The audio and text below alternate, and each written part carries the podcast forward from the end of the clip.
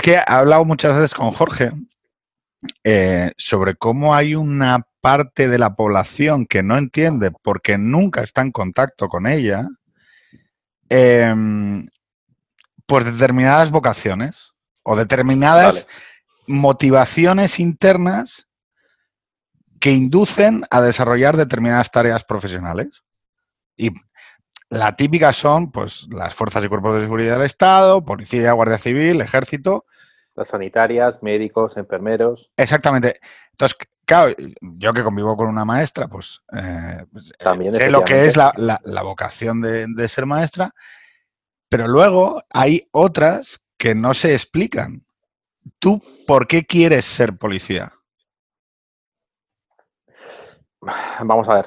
Mm, yo alguna vez hablando con, familiares, en particular con, la hermana de mi padre, pues llegando a prácticamente a la altura de los, yo creo que ya tengo unos 19 años, 20 años, estaba en la facultad de Derecho, estaba estudiando y cuando se abrían las posibilidades profesionales que tenía delante de cara a querer escoger y tal, cuando empecé más o menos a plantear una posibilidad remota de interesarme por, ser policía, me, llamó la atención porque además ella lo dijo de una forma bastante clara. Dice, eso es una mezcla 100% de tu padre y de tu madre.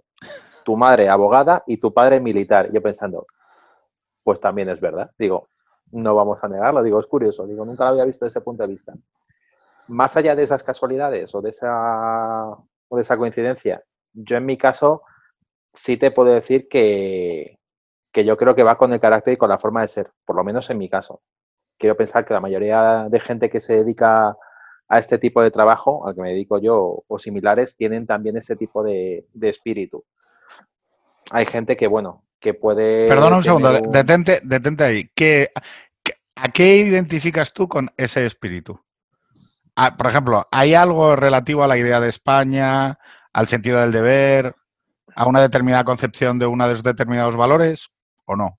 Sí, en mi caso sí, pero no en cuanto a deber por lo que puede ser una concepción patriótica, sino una concepción en cuanto a deber para los demás. Yo siempre he pensado que los trabajos en los que tú ayudas a los demás, en los que, digamos, haces que la vida de los demás se vuelva más fácil o sea más, o, les ayudes, por así decirlo, son los más gratificantes. Por eso siempre me ha parecido bastante loable, pues, los trabajos como pueden ser enfermeros, médicos, maestros, son personas que dejan una huella en las personas que mejoran su calidad de vida, mejoran su vida y hasta cierto punto, pues oye, pueden suponer un punto de inflexión. ¿Quién no recuerda un maestro, un profesor que haya sido un referente para él cuando estaba estudiando? ¿Quién no recuerda a esa enfermera que se ha portado o ese enfermero que se ha portado con él de 10 cuando ha tenido algún tipo de incidencia? Ese médico que ha tenido una preocupación más allá de la prototípica, ha seguido tu caso, no tuyo, un familiar, un conocido, un amigo, quien sea. En mi caso, no tengo ese tipo de, de interés profesional, pero sí tenía o sí tenía esa necesidad de querer ayudar a los demás. Y por mi forma de ser y mi carácter, la que más se adecuaba en mi caso era la de, era la de policía, porque yo creo que era la que podía ser más cercana y la que en, mi, en mis circunstancias podía suponer un, punto de inflexión. Pues mira, eh, en un libro, no es muy actual, pero siempre me acordaré porque a mi padre era la figura del policía que le gustaba mucho. Eh, habéis leído o habéis visto Los Miserables, ¿no? Sí. El inspector Javert era un policía inteligente y que además estaba determinado a su deber. Es decir, no odiaba a Jean Valjean por ser lo que era, él cumplía su deber y a lo largo de ese libro hay como una serie de dilemas morales, independientemente de que Víctor Hugo estaba a favor, obviamente, o creía que los miserables tenían razón, pero es verdad que Yahvé era el ejemplo del policía que se infiltraba, que perseguía su fin y que lo hacía porque era su deber. Entonces, siempre he pensado que la figura del policía moderno es esa figura entre un espía, un policía, pero que tiene muy claro cuál es su deber y al final se daba cuenta que su deber le conducía a algo que su moral no le permitía y es cuando, no quiero estropear porque a lo mejor alguien no ha visto el musical, la película. No, incluso hasta el punto cuando decide presentarse ante el tribunal y confesar que ha acusado, que cree haber acusado falsamente al, claro. a Jan Valjean de un delito, y dice, mira, si me he equivocado, me he equivocado. Y oye, que voy delante del tribunal y... y Arrastro las consecuencias. De mis errores porque es mi deber. Jorge, ¿tú hubieras querido ser poli? Yo sí, o sea, yo lo he contado muchas veces y, y Gelo lo sabe. Lo que pasa que yo solo tuve una discusión en la vida con mi padre y fue por eso. Y bueno, no, no, no sé si todos los que lo oyen lo saben, pero mi padre tuvo un gran cargo en la policía y el, el día que falleció, al lado de la cama tenía su placa de comisario honorario. Es decir, él fue policía desde los 19 años hasta el día que se murió, incluso aunque estaba jubilado. Yo recuerdo ya con la placa con policía honorario que veía una injusticia y la sacaba. O veía a alguien sufriendo, a un desconocido. Por ejemplo, recuerdo una vez uno de estos pobres mendigos que ejercen en bandas por la esta Madrid, que estaba él en el suelo con dos o tres personas rodeándola y le vio que estaba tumbado y en mal estado y pese a que mi padre ya estaba muy cascado, como él era policía, se acercó y estuvo con él hasta que vino la ambulancia. Y él me dijo que no podía, que con todo lo que había vivido como policía, que no podía asumir que su hijo fuera. Y eso que luego a mis amigos o a gente que lo intentó siempre trató de ayudarles, orientarles, pero... Doy fe de ello. Conmigo, conmigo... Y vamos, tuvimos una gran discusión y yo, es algo que todo el mundo lo sabe, admiraba tanto a mi padre que asumí la decisión. Pero vamos, yo lo habría sido, vamos, yo estoy convencido que habría sido feliz siendo policía. ¿Y por qué? ¿Qué le acreditas a esa vida? Pues mira, le acredito. Cuando pasó lo del 1 de octubre, ¿te acuerdas que hablábamos mucho por el chat? Y yo dije, es que esto es como la delgada línea azul. Vosotros sabéis lo de dónde viene lo de la delgada línea roja, no sé, ¿lo habéis oído la anécdota alguna vez? Conozco la película. igual. Pues de Terrence Malick, pero... La delgada línea roja es una cosa que pasa en la guerra de Crimea, a finales del siglo XIX, que es una guerra que enfrenta a Francia e Inglaterra con Rusia y me parece que está también Turquía de por medio, por el control de la península de Crimea temas que las fuerzas combinadas francesas, inglesas y demás llegan a la zona, establecen un campamento y los rusos lanzan una carga de caballería de sorpresa. Entonces solamente está pertrechado y preparado para repelerla una línea de fusileros que me parece que eran escoceses, que iban de rojo. Entonces, sabían que lo que había entre ellos y la devastación de todas las fuerzas agrupadas en el campamento eran ellos. Entonces se forman en línea de fusileros y se preparan a disparar. Claro, la caballería rusa les superaba el número. Sin embargo, el que lideraba la caballería, cuando ve esa línea roja, piensa, es una trampa. Nadie sería tan loco de hacer algo así. Así que ordena dispersar la carga y retirarla, la marcha atrás, porque pensaban que iban a una trampa y no, no era una trampa. Y entonces esa acción que habría definido la guerra y les habría dado la victoria, pues eh, se vino abajo por esa línea roja que sabía que iban a la muerte, pero era su deber. Entonces, cuando he pasado el 1 de octubre, digo, aquí hay 2.000 o 3.000 chavales de toda España que por un sueldo que no está mal, pero tampoco es una maravilla, vienen a un lugar donde saben que los odian, hacer cumplir una sentencia que los políticos no estaban con muchas ganas de hacer cumplir, porque no sé de... Nunca hubo una esta. Y van a liarse a hostias con desconocidos, que muchos de ellos van a ser gente con la que no les han hecho nada malo y asumir un la violencia que van a ejercer contra ellos y joder, lo hacen. Entonces, ¿qué te lleva a ser así? Es decir, no es un sueldo. Entonces, yo eso siempre lo he visto muy atractivo. ¿Qué le lleva al inspector ver a perseguir 35 años a un tipo que había hecho un robo de mierda? No es el sueldo. Es el deber. Pero el concepto del deber, por esto a veces lo hemos hablado alguna vez, ¿no? Son conceptos robustos e ideas viejas que antes sí que formaban parte del tránsito común, ¿no?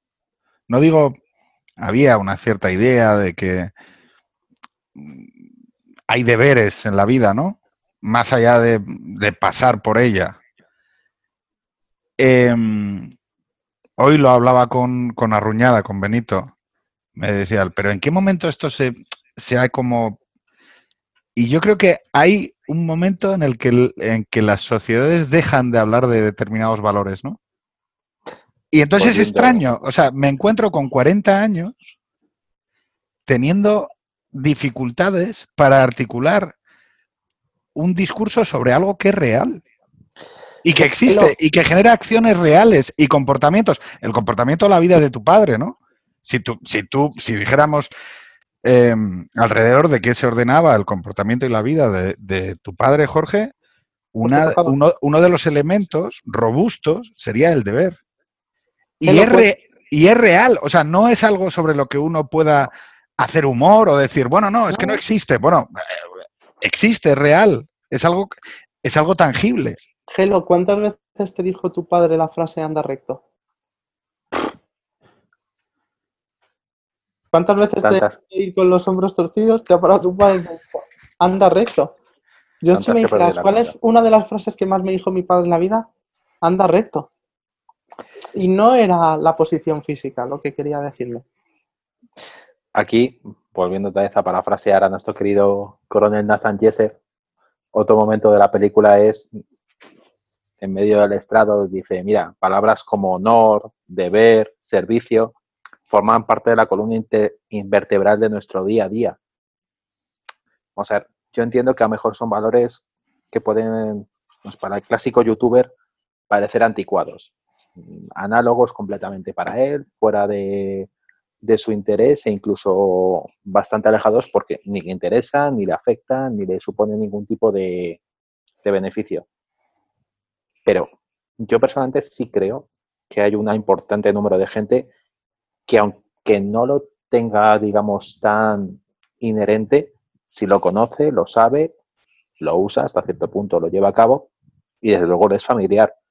Y yo creo que es precisamente esa gente que lo tiene más metido, lo tiene más inherente y lo tiene mucho más concienciado, la que luego tiene ese tipo de vocación por hacer el trabajo que yo hago.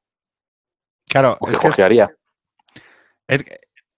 pero es raro que no se asuma, o sea, estas cuestiones que antes eran vistas como algo positivo y algo de lo que, o sea, en lo que poder construir una identidad sin miedo parece que ahora eh, hay que transarlo de alguna manera con la ironía, ¿no? Ah, es un concepto viejuno o anticuado. ¿Por qué? Yo personalmente creo que es porque a lo mejor no es, digamos, no rentable, pero digamos, no todo lo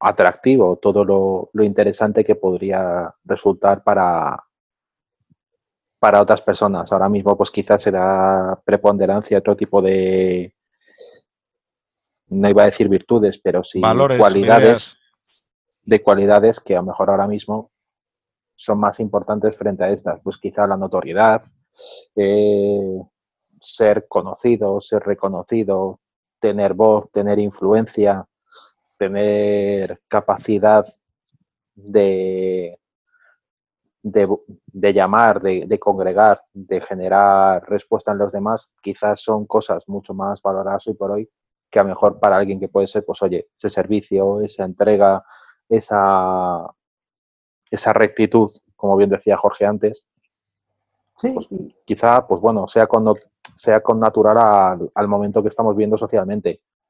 No lo sé, no sabría decirte. Y no sé, quizás es son cosas que las élites que prescriben ahora o no las valoran o no las han vivido.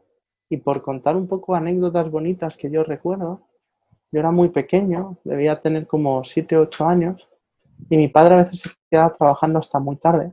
Y recuerdo un día que debía ser, yo qué sé, pues sería un viernes o un jueves, y mi padre llegaba, yo, yo creo que debía ser entre diario, y mi padre debió llegar a casa como a las 7 de la mañana o así. Entonces, como yo era muy pequeño, era hijo único y eso, pues en cuanto vino corriendo, como que me escabullí y me metí en la cama así a escondidas porque quería estar un poco con él, le echaba mucho de menos, porque trabajaba mucho. Y me acuerdo que estaba yo con él ahí, mi padre debía estar roto, y a eso de las 8 o las 9 de la mañana sonó el teléfono eh, en la policía y en el gobierno, sabéis que hay una línea especial que ah. informa de las cosas y le dijo y le informaron de que no sé si había sido un atentado o la detención de un comando.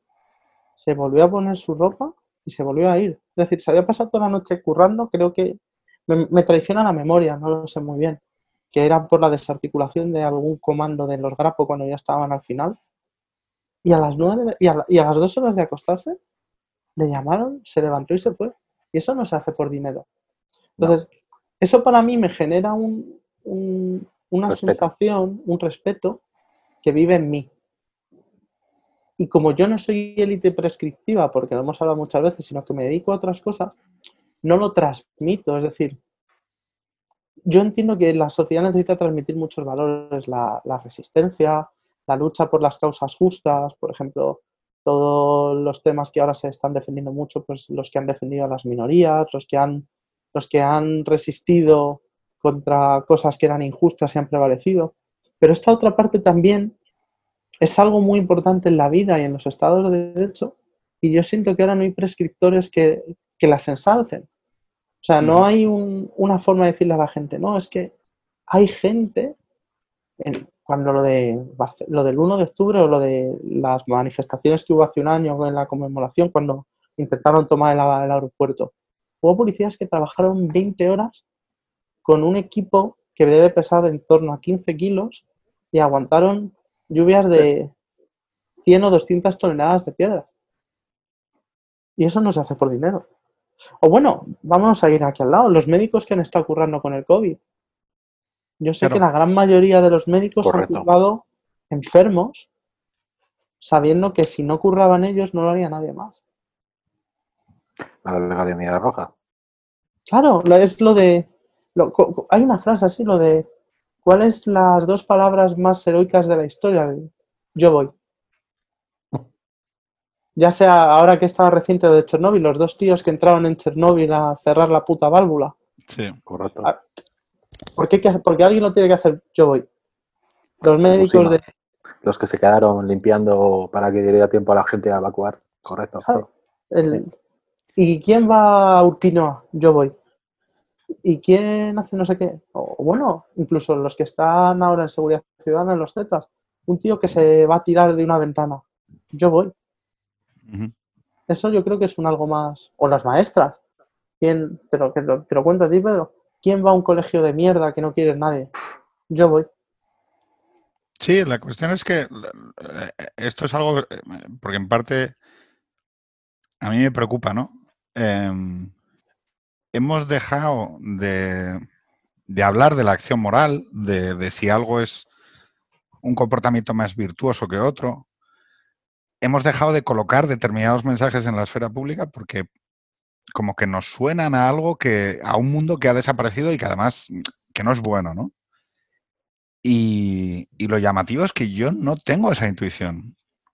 Yo cuando, quiero decir, ese tipo de acciones a mí sí que me invocan y tengo una intuición moral positiva sobre ellas. Y sin embargo, no están reconocidos públicamente como algo a proteger o algo a transmitir o algo, sí en el comportamiento individual de padres a hijos o de madres a hijos, ¿no?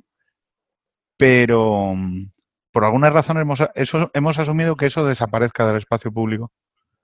Y entonces ya no o sea, juzgamos bajo otros parámetros las acciones. O las élites que prescriben, es decir, vamos a volver con lo del COVID. Se ha muerto Anguita y han hablado mucho las, han hablado mucho las élites prescriptoras de él. Yo voy a ser muy sincero. Anguita en la historia de España ha tenido muy poco impacto. Sí, pudo ayudar a cara a Felipe González, pero no es una persona muy relevante. Joder, se murieron los dos padres de Miguel Ángel Blanco de COVID. Miguel Ángel Blanco sí que era uno de, oye, que hace falta un, un concejal Yo en este pueblo. De, yo voy. Joder, ¿y cuánto se ha glosado la figura de esas dos personas? Eh? Entregaron lo más sagrado que tiene. Nosotros que somos los tres padres, lo más sagrado que tienes tú, un hijo. Y se han muerto y ni la cobertura de, de un periódico. o sea, sí, se ha dicho noticia, pero comparado con Anguita, y yo lo voy a ser muy sincero, o sea, no tengo nada en contra de Anguita, nunca le voté, pero, pero joder, es que es más sagrado que dar a tu hijo por una causa que era ser representante político en un sitio donde te mataban por eso. O sea, no, se ha glosado. hay una, hay una, hemos grabado una conversación con Gaizka, con Oscar y con Jacobson sobre algo que a mí me resulta esencialmente problemático en España. Em, y es que tiene una, la tetralogía de la, de la experiencia de Javier Gomá, hay una parte que la que dedica al ejemplo, la ejemplaridad pública, hay un libro que se llama Aquiles en el gineceo, ¿vale? Y la idea es eh, por qué decide Aquiles morir por la ciudad, por la polis, ¿vale? No buscar la muerte, sino asumir tu muerte por la ciudad, por la polis, ¿no? Em, el gesto ético que tenía el constitucionalismo, Miguel Ángel Blanco, su familia, al, dar lo más sagrado a la polis, a la ciudad, a la libertad, a la democracia, em, Javier Goma dice, bueno, luego la polis reconoce en la esfera pública y en el espacio público la figura del héroe. Y eso es lo que no hacemos y no lo hemos hecho. Y en País Vasco no se ha hecho. Y en España tenemos un gran problema mm, con este tipo de cosas. Fíjate, tú que dices eso, otra anécdota bonita de mi padre. El DAO en el año 93-94, que condecoran ese año. Es el día de la policía. Ah, eh, Gelo lo sabe, se suele hacer un desfile en el retiro, en canillas o no sé qué. Mi padre siempre había pertenecido a lo que se llamaba el Cuerpo Superior de Policía, que hasta la unificación nunca habían ido uniformados y luego en general él ya nunca llegó a la época en que ahora veis todos uniformados siempre, pero antes los inspectores no solían y los comisarios tampoco. Bueno, pues total, es el día y tiene que ponerse el uniforme. A mi padre le cuesta. Y entonces le dicen, como tú eres el lado, tienes que pasar revista a la policía y tienes que decir, viva la policía y viva España. Y mi padre no sabe cómo hacerlo. Porque como veníamos de una época en lo que la exaltación del deber, del heroísmo y de eso estaba muy relacionada con el franquismo, que era una puta mierda, pues cuando la gente buena tenía que hacer lo que en todos los países normales se debería hacer, les costaba.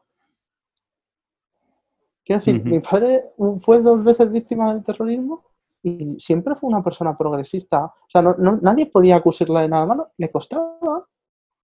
Y, no es que fuera antipatriótico, ¿eh? no, es que le diera de los que se dijeran que las banderas son trapos y eso, pero no tenía, o sea, no se sentía cómodo. Y claro, ya han pasado más años en democracia que en dictadura y seguimos sin sentirnos cómodos.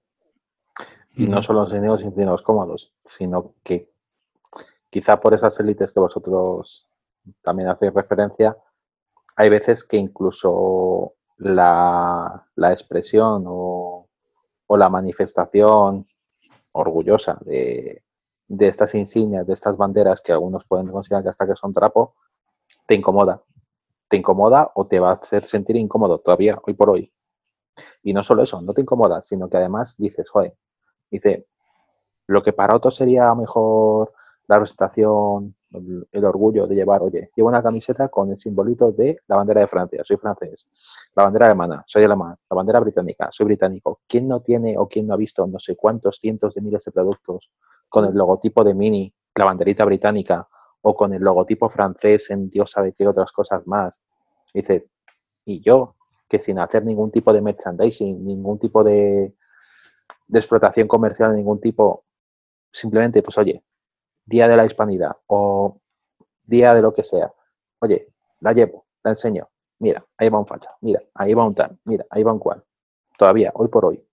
A mí no me lo expliques que yo a la manifestación de octubre del 17 eh, por eso que dice Jorge, porque, claro, esto de la exaltación de los símbolos nacionales es de gente poco educada, es de gente poco... De estas cosas no se, estas cosas no se hacen en el espacio público. Claro, dilo norteamericano. Dile norteamericano, no, que no exalte su bandera. Sí, yo reconozco mi propia, mi propia limitación, que eso no, lo estoy escribiendo. Y, y no, no, esto, es gente de, gente poco formada y tal, porque la gente educada y tal no exhibe estas cosas, ¿no? No requiere de estas cosas. Y entonces llevé la bandera de la OTAN. Por hacer, porque para hacer una cosa un poco irónica, ¿no? O sea, entonces, y entonces pasaban señoras mayores por detrás. Y no conocían la bandera.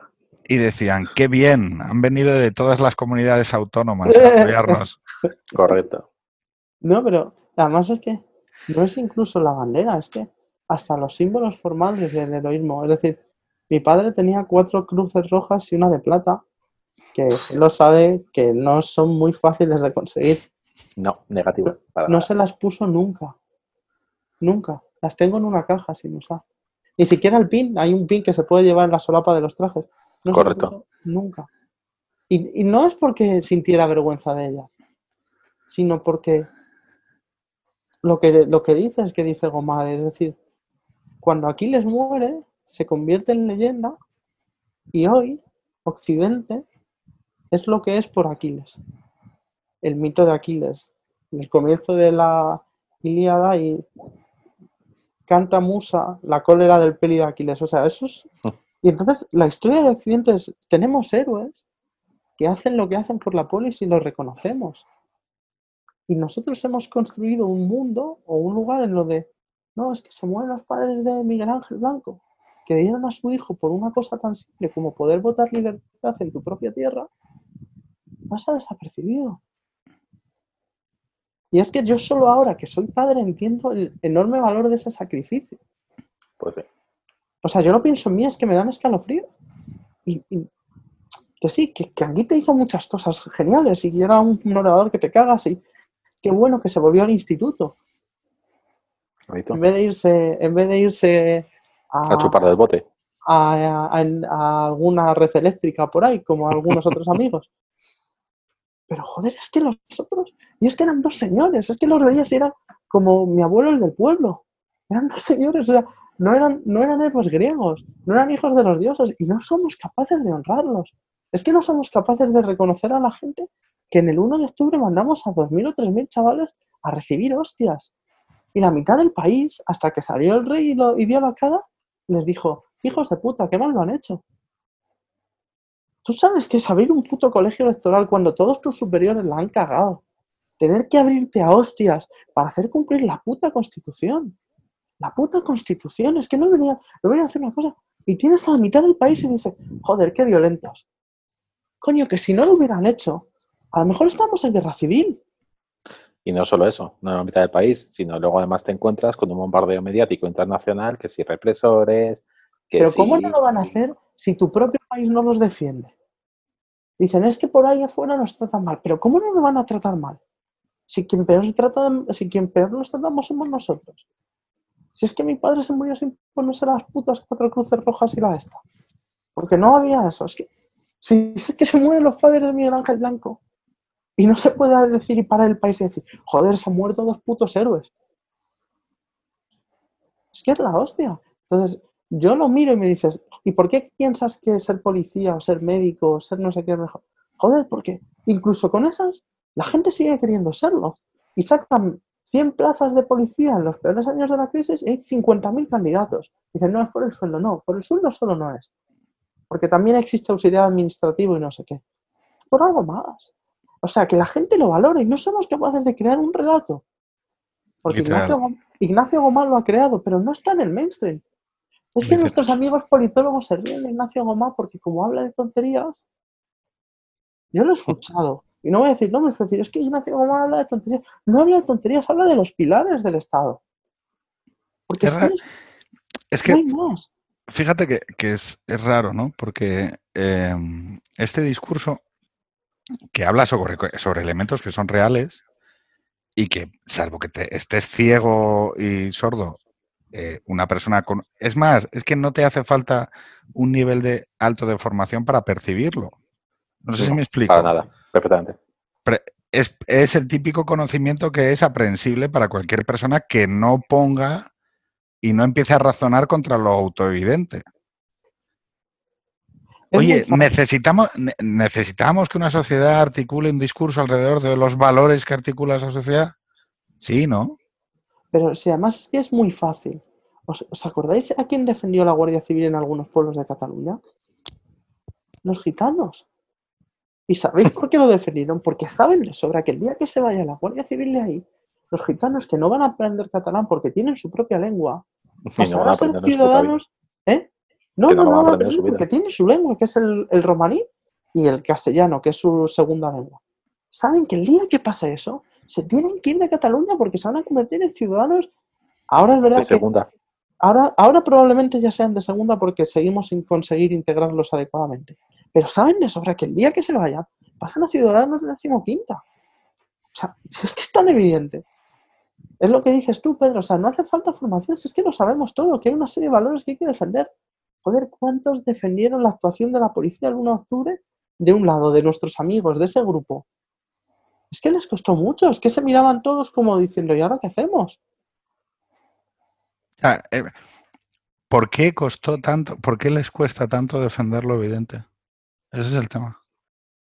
Oiga, esa gente estaba allí defendiendo el orden constitucional, defendiendo eh, el cumplimiento de una sentencia, defendiendo que la ley es igual para todos, que no te puedes, que, no te puedes amparar en una sentencia, en una mayoría eh, de diputados eh, para saltarte la ley. O sea, y ni con esas, tío. Y ni con esas. Sí, sí, sí, es que el, el, Franco se murió hace ya casi 50 años, 40 y muchos. Los policías que quedan en la policía tenían 18 años o 19 años cuando se murió, cuando se murió Franco. Es decir, es que ya no queda nada del régimen. O sea, el régimen solo existe en la cabeza de los otros. Y no puedes articular los valores de el deber, el Estado de Derecho, las personas que se sacrifican. O sea, no puedes salir de tu discurso snob y asumir que tienes una policía en España que está muy bien y defenderla en las actuaciones críticas aunque luego digas, pues mira, hay que mejorar los protocolos con la atención de inmigrantes.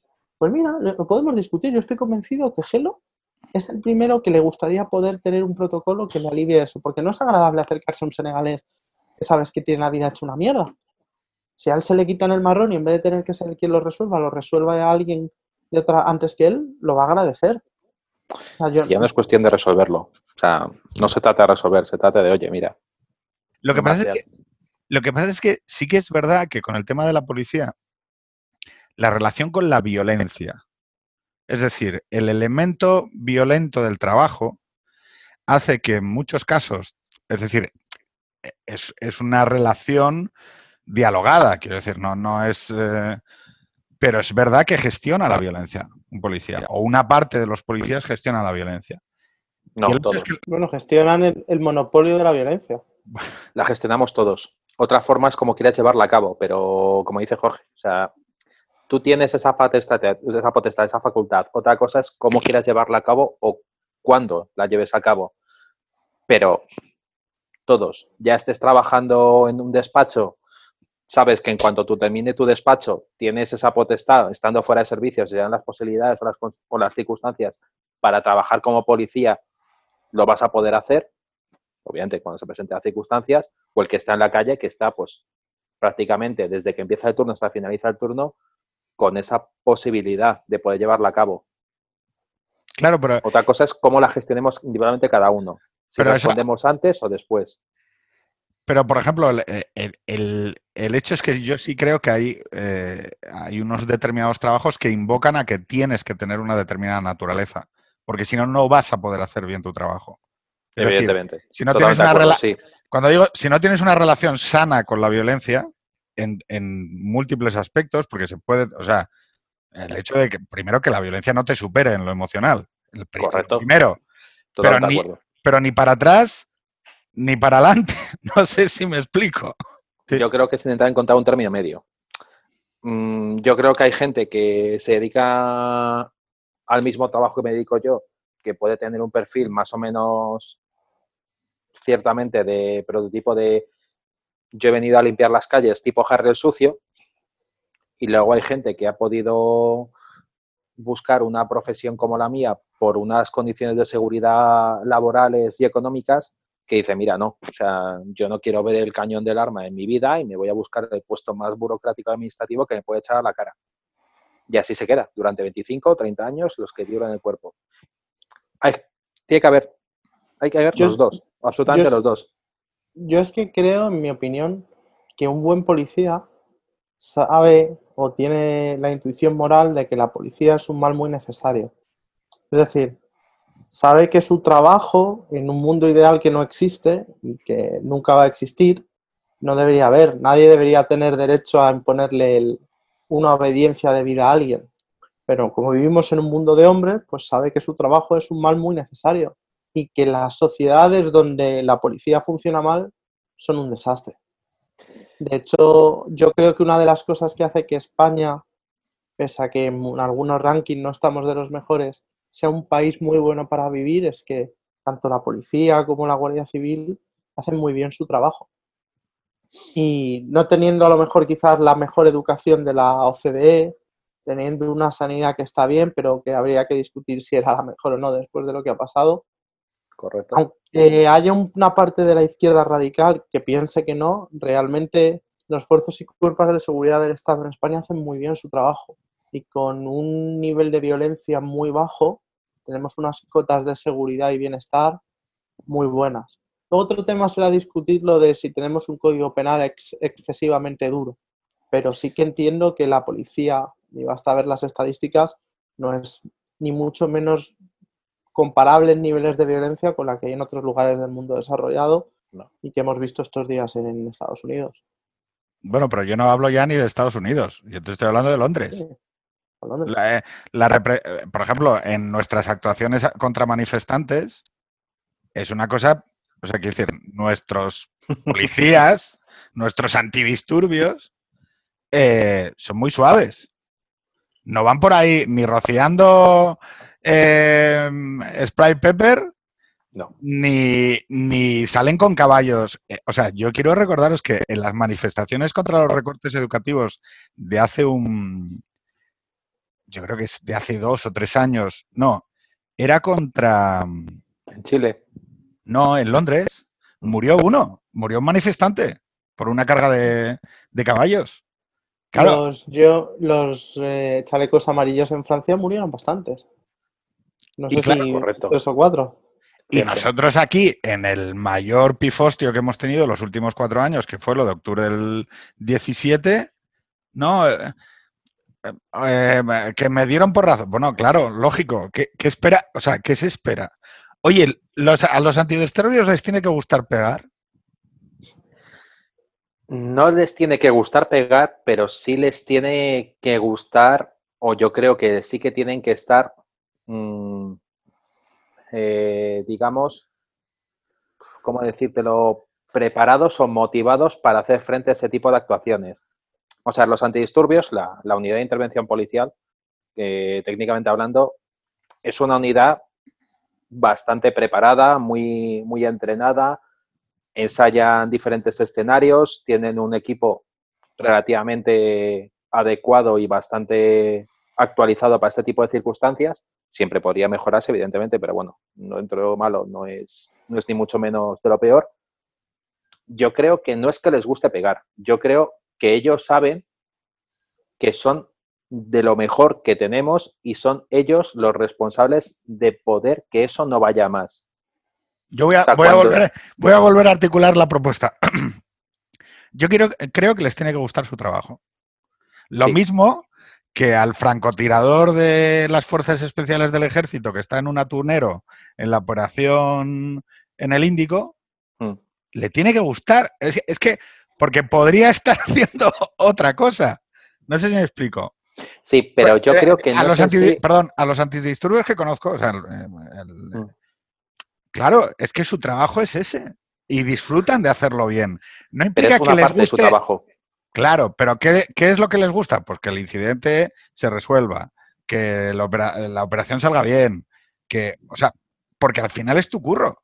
No sé si me explico. Sí, pero una parte de su curro. O sea, la UIP, dentro de todas las funciones que tiene, sí es cierto que la más popular o la más conocida, para bien o para mal, es digámoslo de esta forma, pacificar ese tipo de revueltas. Digámoslo, no es dar palos en la plaza. No, resolverlas. vale, vale. Simplemente atajarlas, resolverlas. Y, hay grados es la más común, la más popular.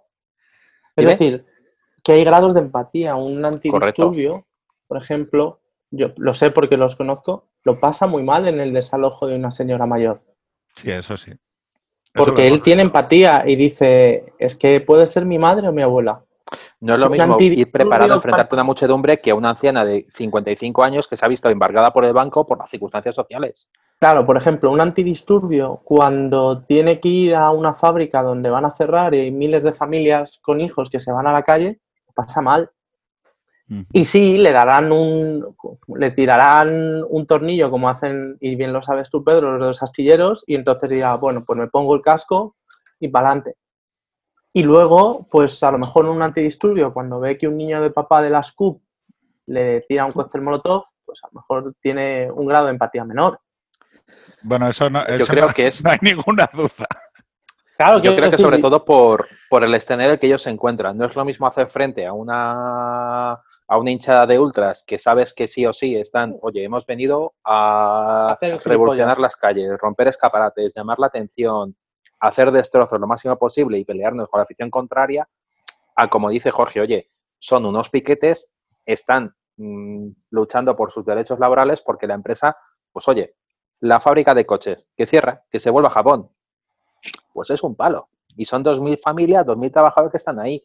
Entonces, para bien o para mal, la función de la UIP, la más popular, la más conocida, por la que más se le ve, es por pacificar o por solventar este tipo de actuaciones. Yo creo que los compañeros que están ahí están ahí por diferentes motivos, pero uno de ellos es porque saben que son una unidad no de élite, pero casi. Entonces, es una unidad muy valorada, muy reconocida. Internamente sabemos lo que sufren, lo que entrenan y lo que se preparan. Que luego tienen que hacer frente a escenarios más o menos complejos, es verdad y sobre todo algunos muy delicados socialmente hablando. Pues como dice Jorge, un, desalojo de una anciana de 55 años porque el banco te ha quitado la casa toda tu vida, pues oye, no es fácil. Lo que, me llama la atención, y esto sí que os, lo quería comentar o preguntar, es, por ejemplo, la UIP. Nosotros sabemos eh, que es delegación de gobierno, en su caso, quien dice eh, la plaza Procede. fuera. O sea, para adelante es, una orden, es una orden de carácter político. O sea, no es una decisión autónoma ni de los UIPs, ni del comisario, ni, es una decisión de carácter político y validada por la decisión del político final. Como puede ser el Ministerio Interior. Claro, pero sorprendentemente, lo, que, lo que me resulta curioso es tendemos, en el caso de, de, con la policía, en este país, yo, en otros no es así, a no responsabilizar al político, sino responsabilizar a los UIPs. Que, o sea, es una cosa que me he encontrado Porque es la cara que, no se le ve. Ya, pero macho, es que a veces es como decir, oye, esto es mucho morro, porque el UIP está haciendo directamente lo que le ha pedido el delegado de gobierno. Fin. O sea, no. Eh, o sea, el UIP no carga porque de repente deciden que hay que desalojar eh, Plaza Cataluña. Lo decide el, de, el, el, director, el, director, el director político de los Mossos, que recibe una, que recibe una instrucción. Claro, en España, por alguna razón, no sé en qué momento, em, sí que hay una visión, no, no creo que sea con carácter general, ¿eh? pero sí que hay una visión ideológica de la policía. Es decir, creo que en la acción, la acción policial está reconocida transversalmente como una buena policía y que es eh, no tenemos ni los casos estos de corrupción ni demás. Es más, los casos de corrupción, por cierto, se dan usualmente en policías locales. Sí, sobre todo la famosa aquella de Leganés. O de Getafe, no recuerdo cuál era, una de ellas. Y, en Baleares, y en. O sea, siempre, siempre usualmente las, las mafias policiales no son del Cuerpo Nacional de Policía. Creo que se refería a lo de Ginés y Coslada. El servicio Coslada. El servicio de Coslada. Eso era, efectivamente, sí, tienes toda razón. A ver, yo creo que sí que hay algunas mafias, como en todos los lugares y sectores de poder. Eh, es cierto que ahora se está viendo que había ciertos policías que tenían. Quiero recordar también que en Inchaurrondo hubo también cosas, y no solo por el tema de, de los GAL, sino poco por cómo generó en los años 80 otros temas conflictivos. Sí, al final todos los lugares donde hay poder hay, pero es cierto que al final es un, incluso en esos casos terminan saliendo a la luz y hay investigaciones, es decir, hay una competición.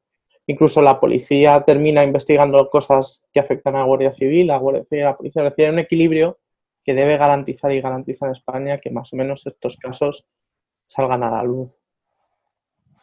Claro. Eso es cierto. Y si no ir más lejos, mm, tenemos a un famoso excomisario imputado por una serie de delitos y, ahí sigue todavía dando, dando cuerda el colega, pero. O sea, no por haber sido, ahí está. Pero creéis, por ejemplo. Pedro, solo déjame puntualizar una cosa. Cuando lo decías, lo de. Hay una visión ideológica y ya entramos al trapo que va siendo hora en la noche, ¿no? De empezar a romper. En España hay unas élites intelectuales a la izquierda que les gusta mucho mantener la idea de que la policía sigue anclada en el, en el franquismo. Eso no es cierto. De hecho, en la policía hay muchos policías de izquierda. yo lo sé porque era hijo de uno. Y esa idea que las élites mantienen como un fetiche de policía pega, franquismo, fascismo, perro del capital, no es la que tiene la gente de la calle.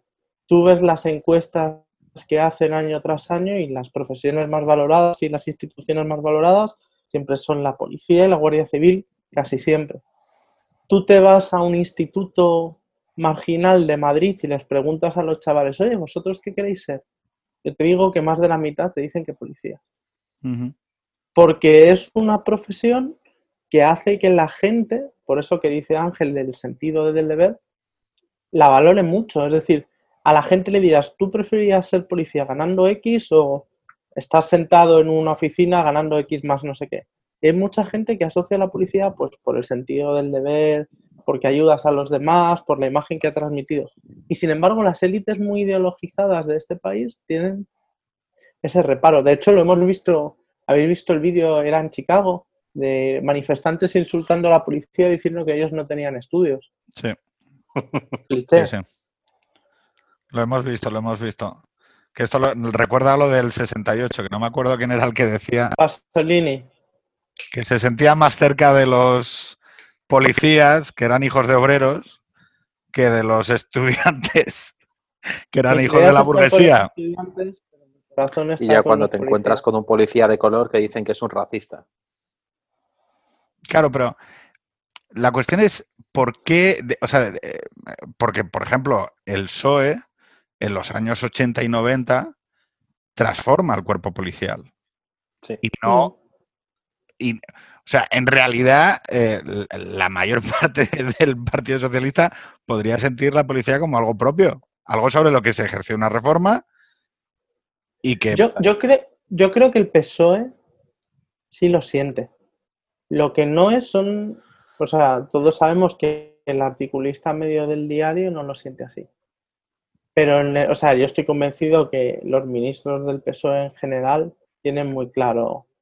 De hecho, eh, sabéis que hay un poco de, como de discusión de que cuando llega el PP pues se apoya más en la Guardia Civil y que cuando llega el PSOE se apoya un poco más en la policía. Eso no lo sabía. Cuéntamelo, cuéntamelo. Bueno, históricamente se dice que es así. De hecho, ahora si veis, los guardias civiles están un poco moscas nosotros lo hemos oído con los ministros de Interior, como dice Jorge. Claro, es más pro Interior de perfil que llegue, prevalece uno u otro. Eso sí lo había oído, sí. Ahora, por ejemplo, la Guardia Civil dice que esta estructura que se ha montado, que no les beneficiaba, les gustaba más que hubiera como tres direcciones distintas, mientras que en la policía defienden la figura del DAO porque da como una especie de unidad de acción. Pero bueno, más allá de eso, hay como esa sensación. Es decir, yo creo que el PSOE me refiero al PSOE orgánico de, lo que nosotros, o sea, pensamos en Ávalo, Margarita al de mandar. el de mandar, no el de escribir. No, el de... tiene muy claro. Esto me recuerda a aquella película de algunos hombres buenos, con aquel diálogo de en aquellas conversaciones con tus amiguitos que no quieres admitir de tú me quieres en ese muro, me necesitas en ese muro, quieres que yo esté en ese muro. Pues esto es por el estilo. Yo estoy convencido que incluso según el perfil de, de izquierda que te puedas encontrar, incluso en su foro interno, quiere que esté ahí, quiere que siga ahí, quiere que permanezca ahí. Y si no, no hay que más que ver la, la tropa pertrechada a las, a las puertas de la casa de, nuestro querido vicepresidente, cuando hace meses, no sabría decirte cuánto, nos llamaba, pues bueno, que si perros del Estado, que si fuerzas de ocupación de forma civilina, en fin. Pero ahí está la realidad. 25 tíos, 20 tíos. Que el coronel Nazal Jesep es el intelectual más citado en este, en este podcast, ¿no? ¿En serio? Hombre, no, no, es. Sobre todo porque pone en contradicción un, un dilema básico, que es que para proteger determinadas. Es, es una visión jovesiana que, compartimos, vamos, que, comparto, y es que para proteger determinadas libertades necesitas a gente que, que haga una divisoria entre dentro y fuera.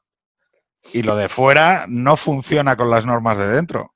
Juraría que era un, un padre fundador, creo que era un político estadounidense, no sé si fue Jefferson o quién fue, que tiene una frase que es el árbol de, la libertad tiene que ser regado con la sangre de tiranos y patriotas. O sea, Afortunadamente no nos ha tocado, por lo menos, correcto, vivir con llegar a ese extremo, pero te encuentras con ese tipo de cosas. Dices, mira, o sea, amitámoslo, o sea.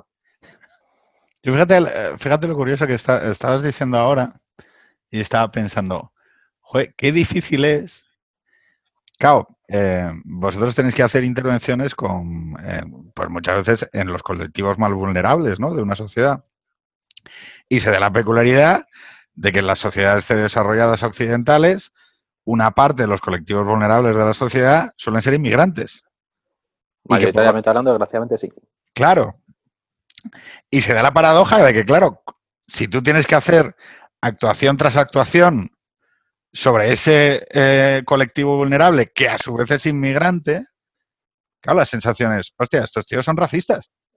Eso mismo lo hablaba el otro día con una compañera respecto a la situación que se vive en Estados Unidos. A ellos les pasa algo parecido, me, da, me da impresión. Ellos se encuentran con que la población... con, una, con una diferencia sustancial, que los afroamericanos son nacionales de ese país. Correcto.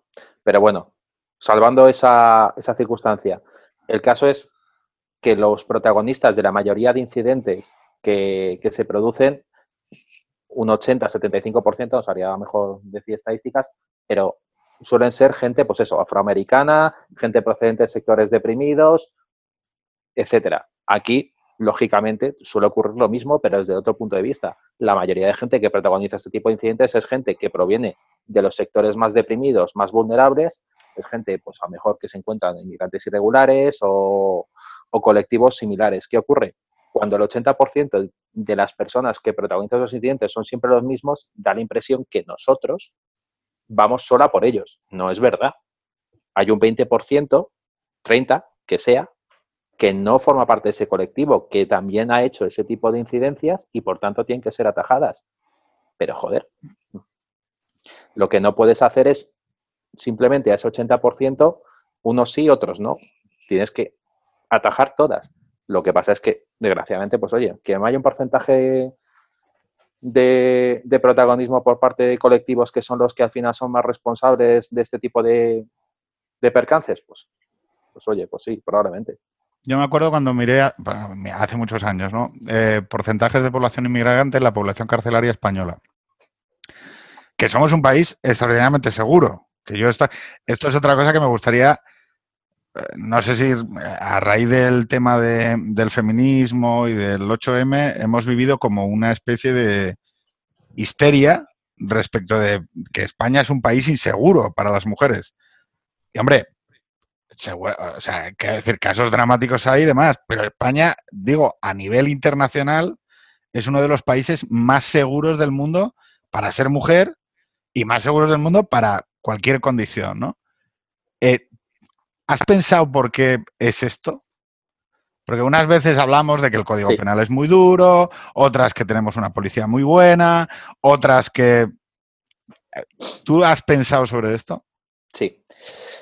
Yo no creo que sea cuestión de tanto de, reforma penal o, o, no. Sí es cierto que efectivamente nuestro Código Penal puede ser a mejor en algún tipo de tipología penal más severa que otros códigos penales europeos, es probable, pero vamos. O incluso para el día de hoy, ciertas penas sean más altas de lo que podría quizá conllevar para cierto tipo de, conductas. Pero yo creo que fundamentalmente, como ha dicho antes Jorge, yo creo que es por, la labor de la, de la policía. Las labores ah, tú, tú, literalmente que es gracias a vosotros, vamos. No, no, no literalmente gracias. Y también yo estoy convencido que es por un tema social y educativo.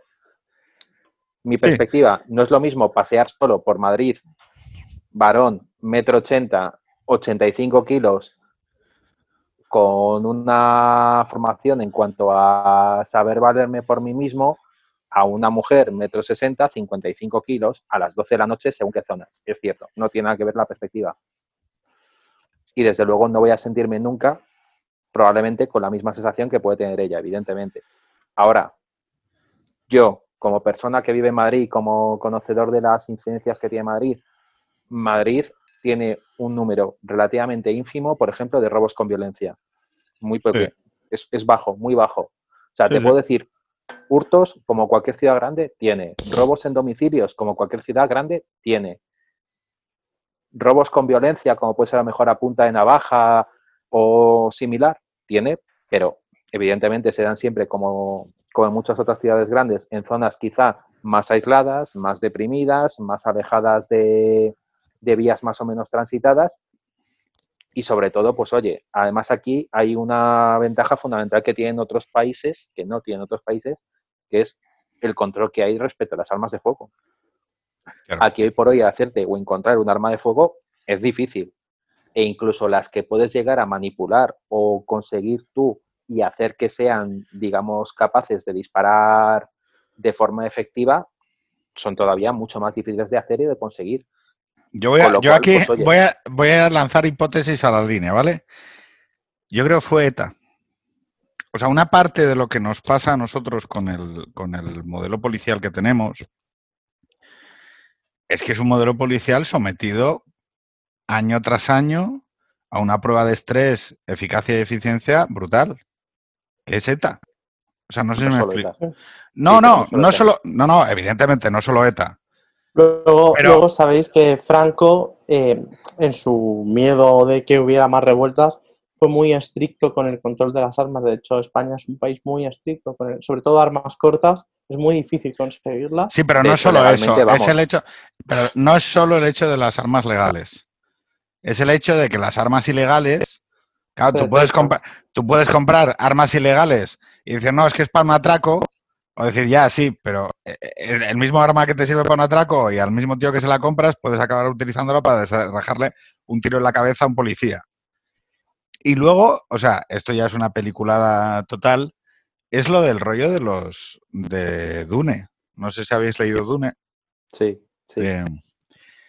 que es la idea de tener, de tener a Rakis.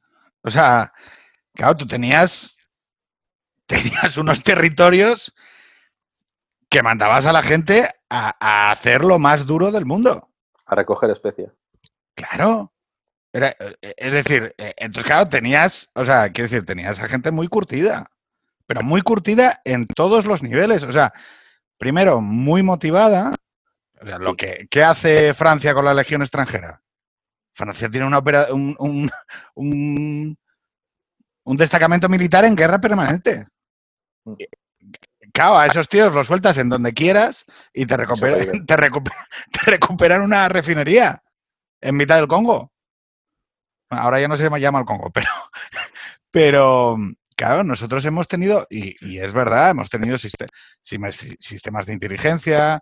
Em, el hecho es que también a partir de que el, después del 11S llega el tema del terrorismo internacional, eh, cambia todo a mejor, porque empieza además años antes también con el tema de la colaboración con Francia y demás, ¿no? Pero mm, yo creo que sustancialmente nosotros tenemos una, o sea, tenemos una relación con la violencia política que hace que todos los otros tipos de violencia se vean de alguna mente em, bajados, o sea, minorados en consecuencia. Pero no solo política, tengo, tengo compañeros que han, que han estado destinados en, pues por ejemplo, en Ceuta y en Melilla, e incluso ellos mismos notan o perciben que a la hora de tener que hacer frente a cualquier situación, tener que intervenir en incidencias, o incluso sin tener que hacerlo, un porcentaje alto de la población, ya sea autóctona, local o, gente como ellos, itinerante, que entra y sale, va con, va con mucha cautela a la hora de, tratar con ellos. Y esto se debe a porque 20, 30, 40 años atrás eso era una ciudad sin ley, ciudades sin ley, y, para conseguir una cierta normalidad a la hora de, la convivencia, se tuvo que, emplear a fondo en su día la, la, policía que había allí. Y es gracias al esfuerzo y a todo el trabajo que ha habido hace 20, 30 años de la policía allí que hoy tienen las cosas infinitamente mucho más, más fáciles. Entonces, Luego, sí, Jorge. Sí, no, que también creo que hay cosas que como nos hemos acostumbrado, lo vemos como normales, pero que afuera no es. Por ejemplo, en España se resuelven casos complicadísimos. Justo el otro día hablaba con unos amigos en la urba en este podcast, Gelo, somos muy de urbas y hablamos del caso de Anabel con piscina en el, Con el piscina en el medio, ¿eh? O sea... Y, coche monovolumen o furgoneta. Ya os la gorronearé, no te preocupes. Y, y, el tema es que hablábamos del caso de Anabel Segura, que yo no sé, la gente a lo mm. mejor que nos escucha es muy joven, pero es una chica de 18 años que desapareció creo que por el año 93 cuando salía a correr por una urbanización de lujo de las afueras de Madrid. Correcto. El caso cogido de por mano era irresoluble, porque al final los tipos que la secuestraron eran dos tíos que no tenían ninguna relación con ella y que no había, en aquella época no había móviles, no había posibilidad de rastrear qué personas habían estado cerca. El caso es la leche. Estos tipos, desgraciadamente, según la secuestraron, la asesinaron al día porque eran unos con nadie. No tenían infraestructura para tener. Eran dos obreros con deudas que no tenían ninguna infraestructura para mantener a una persona secuestrada. La asesinan, se les hacen de ella. Y al cabo de un tiempo mandan una cinta con una persona haciéndose pasar por ella a los padres para pedir dinero. Pero no se presenta. La policía con esa cinta fue capaz de rastrear por el acento y las expresiones que se oían de los ruidos de fondo de unos niños jugando a qué región de España podía ser. Llevó esa cinta a un programa que existía en aquella época, que era eh, pues estos programas cutres de la televisión que se llamaba Quién sabe dónde. Ajá, me acuerdo, Paco Lobatón. Paco Lobatón.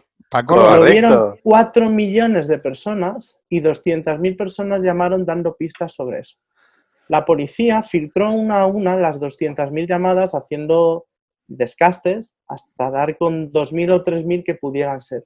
Hasta que dieron con una en concreto que les cuadraba muchísimo. Fueron capaces de investigar unos tíos, estoy hablando dos años después, seguirles y pensar que todo cuadraba para que pudiera ser los autores de eso. Detenerles, interrogarles, convencerles y ser capaces de encontrar el cuerpo en un tiempo récord, porque no puedes tener a una persona detenida sin pruebas mucho tiempo, y resolver el crimen. O sea, eso lo pensaba, eso en el año 92. Y lo llevo ahora para otro tema mucho más reciente, Diana Coe, la pobre chica también que murió hace poco. O sea, resolver esos crímenes en la mayoría de los países de Occidente es dificilísimo. De hecho, la pobre niña esta de Portugal que ha desaparecido sigue y ya va para Macán, ¿no? Y en España tenemos una policía que persigue estas cosas y que no se rinde. O sea. Grupo de desaparecidos.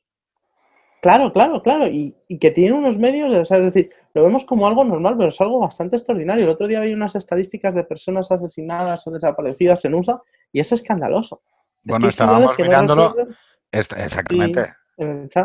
que no resolvían ni el 50% de los crímenes que solo se resolvía uno de cada cuatro, el 25%. Había ciudades en USA, claro, pero es que... el, grupo de homicidios de Madrid... También hay que tener en cuenta el grupo de la población, toda la, la, vasta población. Pero por ciudades, ¿eh?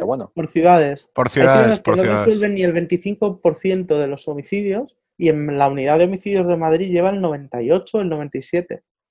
estamos hablando, y seguramente ese 3% es un ajuste de cuentas entre bandas que puedes tener una idea de por qué ha sido, pero no ser capaz de encontrar a esa persona porque haya huido de España, sea un sicario o cualquier tipo de estas personas. Correcto. Claro, es que en España matan a alguien y si a los tres o cuatro días no hay nadie detenido, ya empieza a haber una, un clamor de qué ha pasado. Y de hecho hay barullo, pero no solo internamente, sino públicamente, sí. Sí, sí, claro, claro. Y en muchos lugares es, bueno, ha muerto alguien, pues ya veremos a ver si se investiga. Yo fíjate que saca un tema que es lo de la valla. Eh, como somos un país muy poco nacionalizado y que esencialmente pues su discurso público es de, una tenue desnacionalización en muchos aspectos, em, lo de las fronteras es un debate complicado, porque la gente no entiende que, no, que tienes que tener gente en las, en las fronteras. En la valla tiene que haber gente impidiendo que la gente entre. Y, lo, que más me choca de esto es cuando... No, claro, es que, bueno, viene que, oye, que desde el punto de vista humano, ¿cómo no te vas a solidarizar con el que viene en un barco o el que ha cruzado África subsahariana o que, o sea, evidentemente desde el punto de vista del humanismo, humanismo, pues ese hombre es tan digno como yo y te solidarizas. Ahora, tratas de, entender que por lo menos el que está parando a la gente no es culpable de nada. No sé si me explico. Sí, sí, ¿Qué, vas, ¿Qué vas a contarme? Eh, vamos a ver. Hay, hay una frase que dijo, creo que es Ortega Smith de Vox hace, hace tiempo, me parece que la dijo él, que es, vamos a ver, las fronteras a todos nos gustarían que fueran setos, que fueran rosales, que fueran arbustos, pero no lo son. No lo pueden ser porque la gente tiene la mala costumbre de saltarse ese seto y ese rosal. Entonces, como no podemos dejar que la gente salte esos rosales, las fronteras tienen que ser como son, físicas, vallas, pensadas para delimitar espacios. O sea, a todo el mundo le gustaría que su frontera fuera un arbusto, pero no podemos, porque no se respeta un arbusto. No se respeta.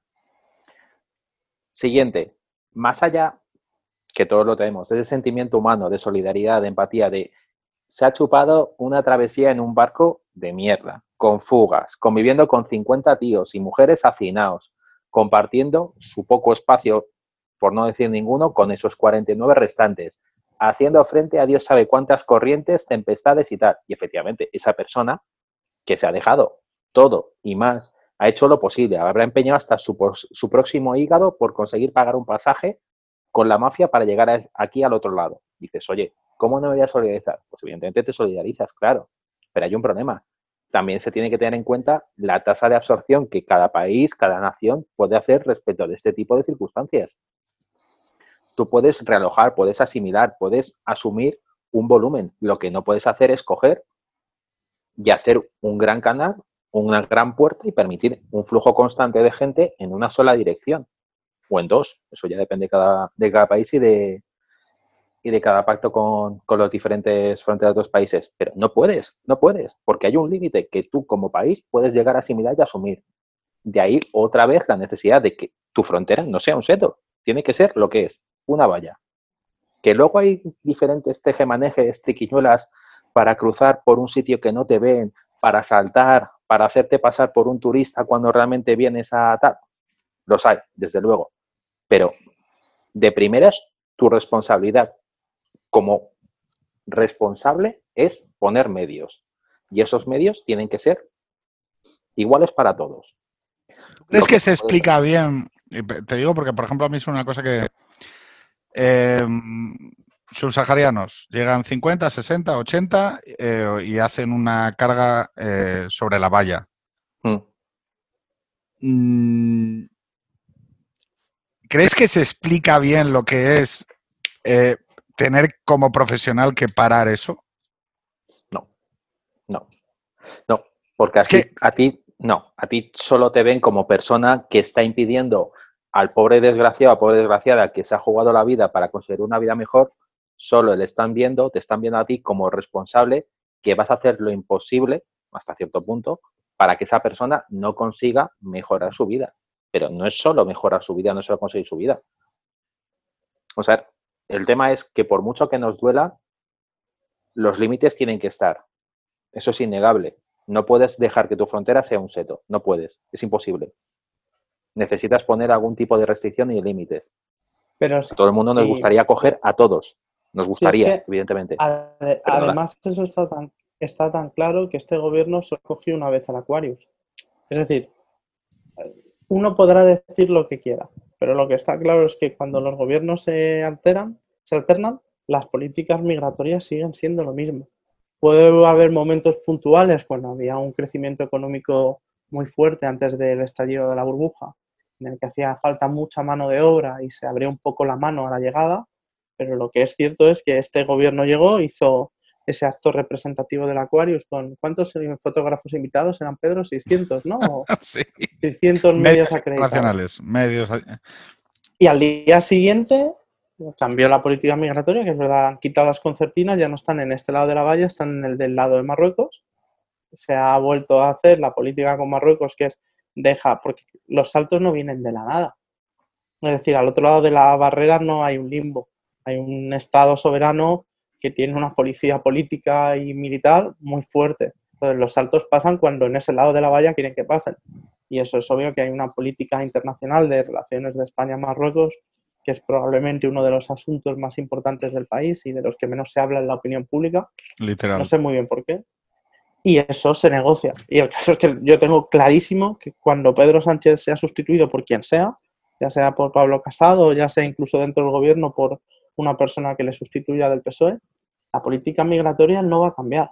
Entonces, lo que hay que revisar es, ¿queremos hacer discursos demagógicos de algo donde hay un consenso muy fuerte?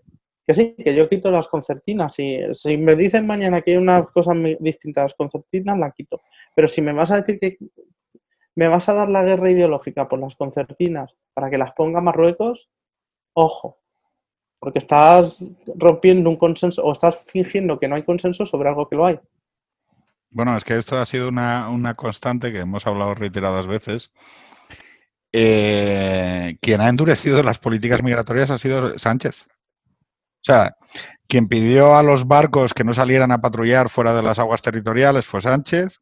Quien le los radares apagados. Los radares exactamente, los radares de los aviones eh, apagaditos y, la, y pagarle un pastizal a Marruecos para que paralizase el flujo de, el flujo de el flujo migratorio.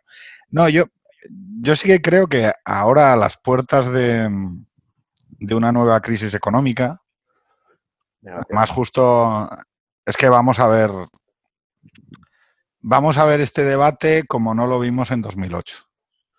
Porque yo creo que además Vox, eh, por cierto, que ha montado hoy un sindicato. Eh, parece que todo se va encaminando. Eh, no jodas. Sí, sí, han montado un sindicato eh, para dirigirse, bueno, eh, van con la, con la estrategia de ir a por las clases populares y los obreros. Bueno, no lo he dicho hoy, pero en TikTok ha aparecido una muchacha de etnia gitana que además es físicamente muy atractiva porque es y muy joven, muy bien parecida, y es de Vox. Y hoy era alucinante porque estaba justificando, no, no, o sea, ojo al dato, estaba justificando que Franco trataba muy bien a los gitanos. O sea, una gitana de Vox defendiendo a Franco. Es un triple salto mortal. Vamos a ver cosas, vamos a ver cosas. El universo va a implosionar. 2020 es un año, 2020 es un año para la fascinación. Em, pero yo sí creo que en esta crisis, en esta crisis que nos viene, vamos a ver, vamos a ver, vamos a ver una fuerte campaña sobre seguridad seguramente en las próximas elecciones generales, como no hemos visto en, años anteriores. Y mi duda es si no refleja algo. Es decir. Eh, bueno, la convergencia con Europa, ¿no? Es decir, y en esto vamos a citar a Pablo Simón, que es nuestro amigo. Él siempre ha estado diciendo que tenemos que parecernos, que hacía falta un partido más actualizado que Izquierda Unida y no Podemos. Y es cierto, pues si convergemos en Europa, el tema... Una derecha más europea, pues venga, una derecha más europea. ¿Qué creen? Yo, no la, yo, no, yo no la quería, o sea, yo, yo estaba muy cómodo con el bipartidismo entre Rajoy y lo que venía en el PSOE. ya que vamos a jugar, vamos a jugar. Y no, no, va a ser feo. Ayer una política de Podemos dijo, si cuando agreden a una mujer ves la nacionalidad y no el género, es que eres un racista y un machista. Y ese tweet solo tienes que hacerle la vuelta y decir, si cuando agreden a una persona ves el género y no la nacionalidad, es que eres una feminina. No sé quién de los dos tendrá razón, pero que está claro que ese tweet era reversible. romper el principio de responsabilidad individual, ese es el tema. Que es el, pilar, fundamental de las sociedades liberales. No comete, bueno, primero odiar al delito, no al delincuente, que es un poco una quimera idealista, pero es un principio moral que creo que merece la pena. Y el segundo es culpa al individuo, no al grupo social. Claro. Eso es otra quimera todavía mayor. Bueno. A ver, pero no, es porque no, o sea, no es porque no sepamos que el ser humano hace eso desde hace miles de años y que cuando violan a tu hermana y, y, vas y vas a la tribu de al lado o a la religión de al lado o a la raza de al lado y dices a ver a quién cuelgo. Sabemos que ser... no a quién cuelgo, a cuántos cuelgo. A cuántos cuelgo. restitución no es que no sepamos que la gente se comporta así. Lo que pasa es que hemos definido unas sociedades en las cuales tratamos de ordenar las cosas tal y como nos gustaría que fueran. Y uno de, esos principios era el principio de responsabilidad individual, que era, oiga, cuando... Tú la haces, tú la pagas. Cuando un terrorista, ojo, cuando un terrorista pone una bomba y mata a nueve niñas, no, no, lo, no pone la bomba los vascos. Claro, sí. y eso ¿Tú te acuerdas? Lo, lo, hemos gritado, vascos sí, ETA no. O sea, que un país como España, que venía de donde venía, con la violencia política que tuvo de ETA, en las manifestaciones se dijera, vascos sí, ETA no, era un triunfo. Y ahora hemos empezado a romper ese consenso y es, nos matan por ser mujeres. Los hombres. Ya es peligroso. Eso iba yo. Pues claro, Claro, pero ahora vienen los otros, nos violan a nuestras hijas porque son extranjeros. No, no, es, que, te dicen. De mierda. Claro, te dicen, no, los hombres no, los moros. Los hombres no. Y además te dicen, no, no, mira los datos. Los hombres no, los negros. Entonces, claro, y tú te quedas diciendo, oye, esto de, esto de romper el principio de responsabilidad individual va a salir cojonudamente. Eh, pues un placer en esta noche de verano. No sé si ahora nos, empezaremos a ver más, que espero que sí. Eh, Además, sois cuasi vecinos. No diré dónde, pero sois cuasi vecinos. no lo digas, que entonces le, destapas, chaval. Correcto. Bien, señores, un placer. Un placer. Igualmente, hasta luego.